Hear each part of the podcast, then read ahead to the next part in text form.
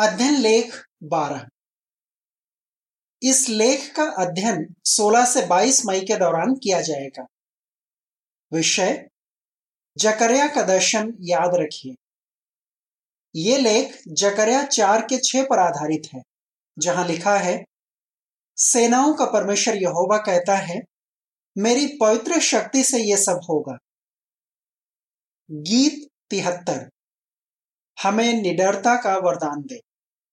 एक झलक, यहोवा ने भविष्यता जकरिया को कई रोमांचक दर्शन दिखाए।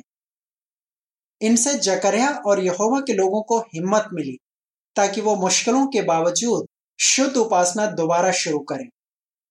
उन दर्शनों से आज हमें भी अपनी मुश्किलों का सामना करने की हिम्मत मिल सकती है। इस लेख में हम उनमें से एक दर्शन पर चर्चा करेंगे।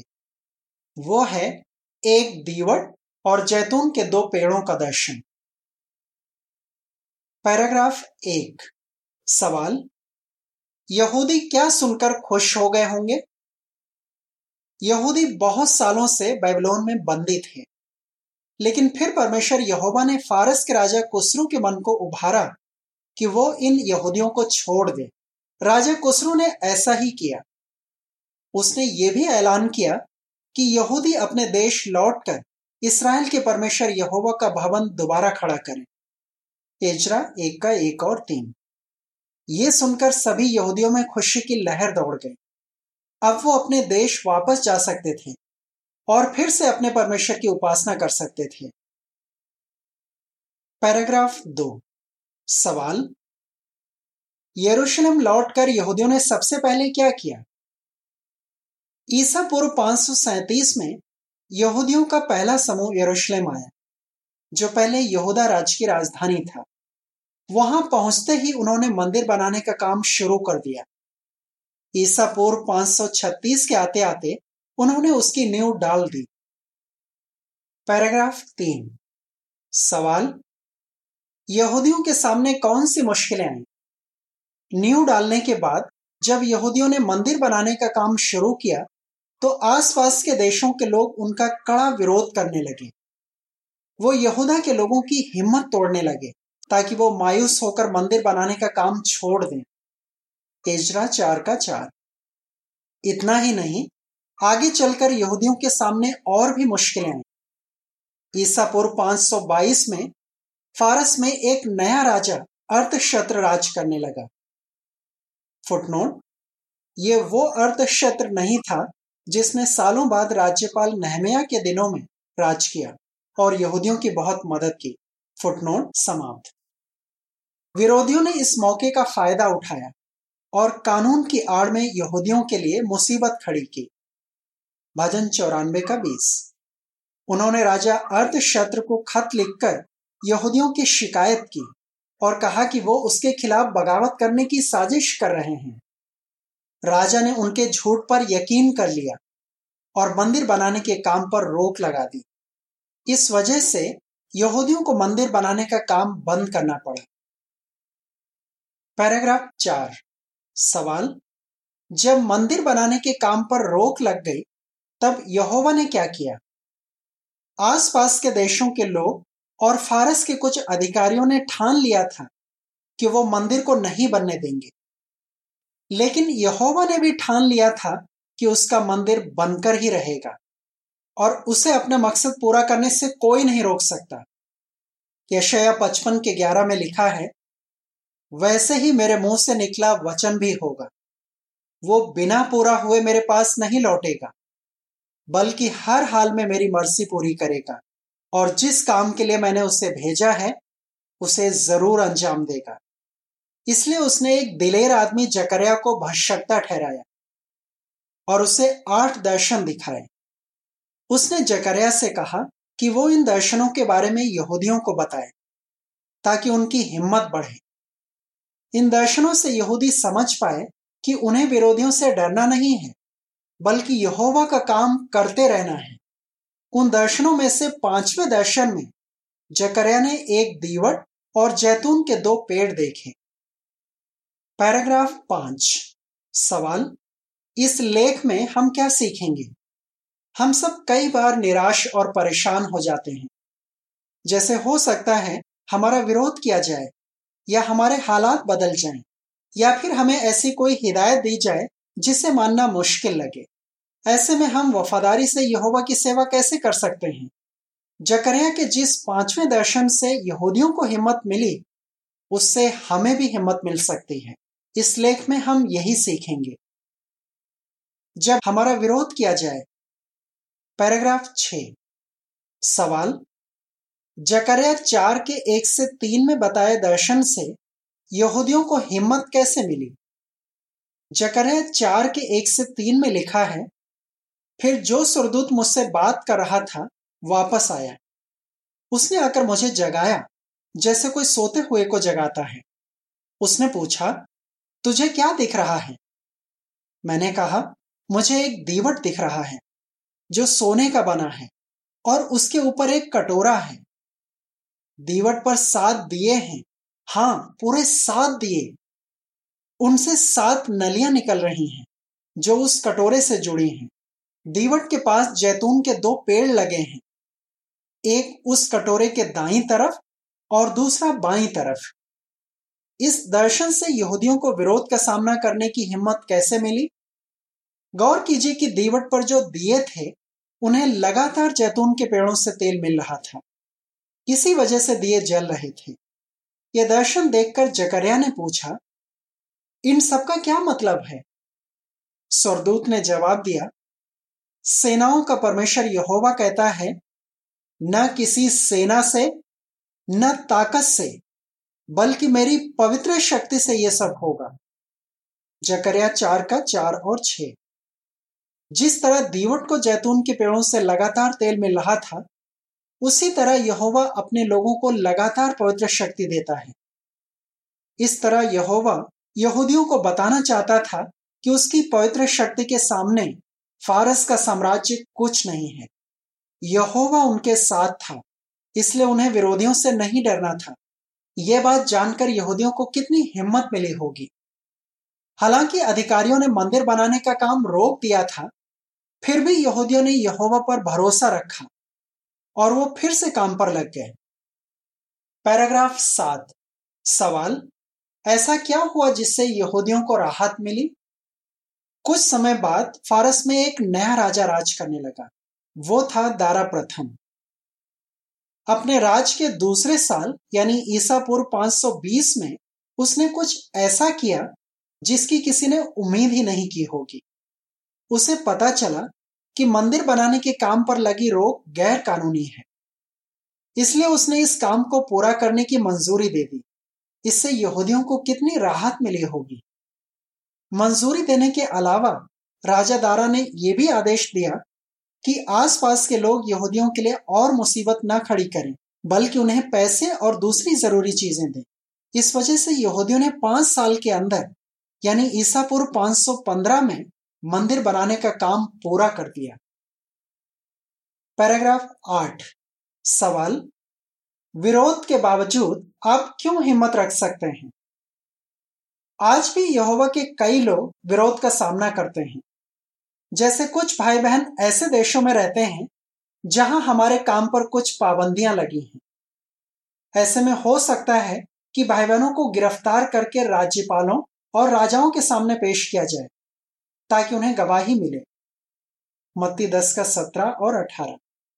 पर हो सकता है कुछ समय बाद सरकार बदल जाए और भाई बहनों को राहत मिले। या फिर हो सकता है एक जज उनके पक्ष में फैसला सुनाए। इसके अलावा कुछ ऐसे भी भाई बहन हैं जो दूसरे किस्म के विरोध का सामना करते हैं। उनके परिवार वाले शायद उन्हें यहोवा की सेवा करने से रोकें, फिर भी वो हिम्मत नहीं हारते। और यहोवा की सेवा करने में लगे रहते हैं। ऐसे में कभी कभी विरोध करने वाले उन्हें तंग करना बंद कर देते हैं। और कुछ लोग जो पहले बुरी तरह विरोध करते थे, बाद में जोशीले साक्षी भी बन गए हैं। इसलिए अगर आप विरोध का सामना कर रहे हैं तो हिम्मत रखिए। यहोवा आपके साथ है और वो आपको अपनी पवित्र शक्ति देगा। चित्र शीर्षक, विरोध आने पर यहोवा से ताकत पाइए। जब हालात बदल जाएँ। पैराग्राफ नौ। सवाल, जब नए मंदिर की नींव डाली गई तो कई बुज़ुर्ग यहूदी क्यों रोने लगे? जब नए मंदिर की नींव डाली गई तो कई बुज़ुर्ग यहूदी रोने लगे। उन्होंने देखा था कि सुलेमान का मंदिर कितना आलिशान था। उन्हें लगा कि यह नया मंदिर उसके मुकाबले कुछ भी नहीं होगा। गए दो का दो और तीन। ये सोचकर वो बहुत निराश हो गए। लेकिन जकरिया के दर्शन से उन्हें हौसला मिला। कैसे? पैराग्राफ दस। सवाल जकरिया चार के आठ से दस के मुताबिक सरदूत ने यहूदियों को किस बात का यकीन दिलाया? जकरिया चार के आठ से दस में लिखा है, यहोवा ने फिर से मुझे एक संदेश दिया। जरूबा बेल के हाथों ने ही इस घर की नींव डाली थी, और उसी के हाथों ये घर बनकर पूरा होगा। तुम लोगों को जानना होगा कि सेनाओं के परमेश्वर यहोवा ने ही मुझे तुम्हारे पास भेजा है। उस छोटी सी शुरुआत को कोई तुच्छ न जाने।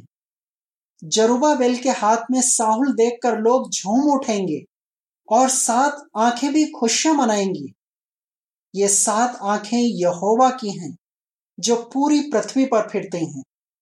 जब सरदूत ने कहा कि राज्यपाल जरुबाबेल के हाथ में साहुल देखकर लोग झूम उठेंगे तो उसका क्या मतलब था? साहुल एक औज़ार होता है, जिसकी मदद से एक बिल्कुल सीधी दीवार खड़ी की जा सकती है। सरदूत यहूदियों को यकीन दिला रहा था कि जो मंदिर बनेगा, वो भले ही सुलेमान के मंदिर जितना आलिशान नहीं होगा, लेकिन यहोवा की इच्छा के मुताबिक बनेगा और वो उस मंदिर से खुश होगा।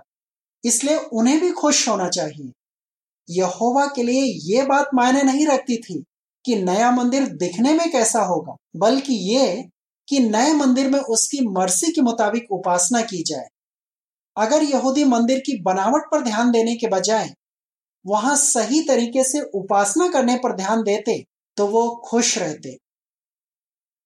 पैराग्राफ 11 सवाल, कुछ भाई बहन किस वजह से निराश हो सकते हैं? जब हमारे हालात बदलते हैं तो हम परेशान हो सकते हैं। जैसे हो सकता है कि कुछ भाई बहन जो लंबे समय से बेथल में सेवा या निर्माण काम कर रहे थे, उन्हें संगठन में कुछ और काम करने के लिए कहा जाए। या कुछ भाइयों को शायद ढलती उम्र की वजह से कोई ऐसी ज़िम्मेदारी छोड़नी पड़े जो उन्हें बहुत पसंद है। अगर हमारे साथ ऐसा हो तो शायद हम निराश हो जाएँ। हमें शायद समझ में ना आए कि यह फैसला क्यों लिया गया, या हमें लगे कि यह फैसला सही नहीं है। यह भी हो सकता है कि हम बीते दिन याद करके दुखी हो जाएँ और सोचें, अब मैं यहोवा के लिए किसी काम का नहीं रहा। नीति वज़न चौबीस का दस। ऐसे में हम तनमन से यहोवा की सेवा कैसे कर सकते हैं? आइए हम जकरिया के दर्शन से सीखें। पैराग्राफ बारह। सवाल जब हमारे हालात बदलते हैं तो जकरिया के दर्शन से हम क्या सीख सकते हैं? अगर हम नए हालात को यहोवा की नज़र से देखें तो हम उसकी सेवा अच्छे से कर पाएँगे। आज यहोवा बहुत कुछ कर रहा है और हमें उसके साथ मिलकर काम करने का खास मौका मिला है। हम यकीन रख सकते हैं कि चाहे हमारे पास पहले जैसी ज़िम्मेदारी ना हो, फिर भी यहोवा हमसे पहले जितना ही प्यार करता है। हमें ये सोचकर परेशान नहीं होना चाहिए कि हमारी ज़िम्मेदारी क्यों बदल गई। और न ही ये सोचना चाहिए कि बीते दिन अच्छे थे सबोपदेशक सात का दस। इसके बजाय, हम यहोवा से प्रार्थना कर सकते हैं कि वो हमें नए हालात में भी खुश रहना सिखाए।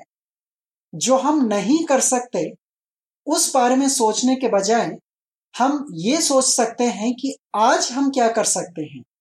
जकरिया के दर्शन से हम सीखते हैं कि अगर हम सही सोच रखेंगे तो हम नए हालात में भी खुश रहेंगे और यहोवा के वफादार रहेंगे। पैराग्राफ 11 और 12 से संबंधित तस्वीर के बारे में। एक भाई सोच रहा है कि वो ढलती उम्र और खराब सेहत के बावजूद कैसे खुश रह सकता है। चित्र शीर्षक, हालात बदलने पर भी खुश रहना सीखिए। जब कोई हिदायत मानना मुश्किल लगे। पैराग्राफ तेरह। सवाल, कुछ यहूदियों को क्यों लगा होगा कि मंदिर बनाने का काम दोबारा शुरू करना सही नहीं है?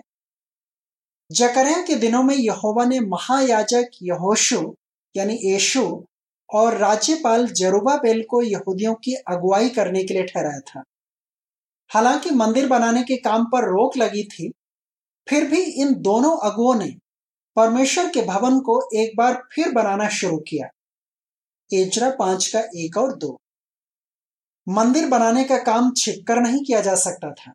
इसलिए कुछ यहूदियों को लगा होगा कि वो गलत कर रहे हैं। उन्होंने सोचा होगा, अब तो दुश्मन देख लेंगे और वो हमें और सताएँगे। ऐसे माहौल में यहोशु और जरूबाबेल को हौसले की ज़रूरत थी और यहोवा ने उन्हें यकीन दिलाया कि वो उनके साथ है। वो कैसे? पैराग्राफ चौदह। सवाल, जकरिया चार के बारह और चौदह के मुताबिक यहोशु और जरूबाबेल को किस बात से हौसला मिला होगा? जकरिया चार के बारह में लिखा है, मैंने उससे दूसरी बार पूछा, इनकी दो डालियों का क्या मतलब है? जो सोने की दो नलियों से कटोरे में सुनहरा तेल उड़ेल रहे हैं और आज चौदह में लिखा है, उसने कहा, ये उन दो अभिषिक्त जनों को दर्शाते हैं जो पूरी धरती के मालिक के पास खड़े हैं। दर्शन के इस भाग में सरदूत ने जकरिया को बताया कि जैतून के दो पेड़ दो अभिषिक्त जनों को दर्शाते हैं। ये दोनों अभिषिक्त जन यहोशु और जरूबाबेल थे। दर्शन के मुताबिक वो दोनों आदमी पूरी धरती के मालिक यहोवा के पास खड़े थे। इसका मतलब था कि यहोवा को उन पर पूरा भरोसा है। यह जानकर यहोशु और जरूबाबेल को कितना हौसला मिला होगा। इससे दूसरे यहूदी भी समझ गए होंगे कि उन्हें उन पर भरोसा करना है और उनका कहना मानना है। पैराग्राफ पंद्रह। सवाल? बाइबल से मिलने वाली हिदायतें मानने के लिए हमें क्या करना होगा? यहोवा कई तरीकों से अपने लोगों को हिदायतें देता है। एक तरीका है अपने वचन बाइबल के ज़रिए। इसमें उसने बताया है कि हमें किस तरीके से उसकी उपासना करनी चाहिए। बाइबल से मिलने वाली हिदायतें मानने के लिए हमें क्या करना होगा? हमें वक्त निकालकर इन्हें ध्यान से पढ़ना होगा और समझना होगा। हम खुद से पूछ सकते हैं क्या मैं बाइबल और दूसरी किताबें पत्रिकाएँ फटाफट पढ़कर खत्म कर देता हूँ? या क्या मैं इन्हें ध्यान से पढ़ता हूँ? क्या मैं रुककर सीखी बातों के बारे में गहराई से सोचता हूँ? जो बातें समझने में मुश्किल लगती हैं, क्या मैं उनके बारे में खोजबीन करता हूँ? दूसरा पत्रस तीन का सोलह। यहोवा हमें जो सिखा रहा है, अगर हम उस बारे में गहराई से सोचें तो हम उसकी हिदायतें मान पाएँगे और लोगों को अच्छी तरह गवाही दे पाएँगे। पैराग्राफ 16 सवाल, अगर विश्वासियों के दास की कुछ हिदायतें हमें अजीब सी लगें तो हमें क्या करना चाहिए? यहोवा एक और तरीके से हमें हिदायतें देता है, और वो है विश्वास योग्य और बुद्धिमान दास के ज़रिए। मत्ती चौबीस का पैंतालीस। ये दास शायद कई बार हमें ऐसी हिदायतें दे, जो हमें बेतुकी या अजीब लगे। जैसे, वो शायद हमें बताए कि हमें किसी विपत्ति से बचने के लिए कौन सी तैयारियाँ करनी है। लेकिन हमें लग सकता है कि ये विपत्ति हमारे इलाके में थोड़ी ना आएगी, या किसी महामारी के दौरान विश्वासियों के दास से मिलने वाली हिदायतें सुनकर हमें लग सकता है कि वो कुछ ज़्यादा ही सावधानी बरत रहा है। ऐसे में हमें क्या करना चाहिए? हमें जकरिया के दिनों के यहूदियों को याद रखना चाहिए, जिन्हें यहोशु और जरूबाबेल की बात मानने से कई आश्चर्य मिले। बाइबल में इस तरह के और भी किस्से हैं, जिनके बारे में हम सोच सकते हैं। उन्हें पढ़ने से पता चलता है कि कभी कभी यहोवा के लोगों को ऐसी हिदायतें मिली, जो उन्हें बेतुकी लगी, लेकिन उन्हें मानने से उनकी जान बच गई। पैराग्राफ 16 से संबंधित तस्वीर के बारे में। एक बहन सोच रही है कि आज यहोवा कैसे विश्वासियों के दास की मदद कर रहा है। ठीक जैसे उसने यहोशु और जरूबाबेल की मदद की थी। चित्र शीर्षक भरोसा रखिए कि विश्वासियों के दास की हिदायतें आपके भले के लिए हैं। जकरिया का दर्शन याद रखिए।